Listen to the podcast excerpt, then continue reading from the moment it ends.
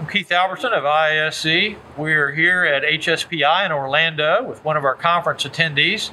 Uh, please introduce yourself, tell us where you're from and what you do. Sure, my name is Christine Doyle. I'm actually a bedside nurse from Baltimore, Maryland, and I'm also a, a member of a CBRE's facility activation and planning team, and I help with hospital tra- tra- transitions. Okay. Uh, and is this your first time at HSPI? It is my first time. I'm very excited to be here.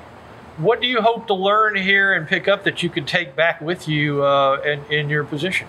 Sure. I think um, over the past two years, we have all tried to find creative and innovative ways to think outside the box in terms of how we give patient care and in getting all of the professionals and young minds. The students here have so many wonderful ideas, and I'm really excited to get to meet with them and see what they have in store and what their ideas are for future care.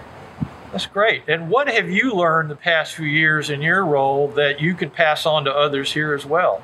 Over the past two years, both as my role as a bedside nurse and working in facility and activation planning, I think having an appreciation and an understanding of everybody's role at the table, everybody has something to offer, um, especially when it comes to patient care. Everyone wants what's best for the patient, and it's been really amazing to bring so many wonderful minds to the table to see what we can do to drive patient care.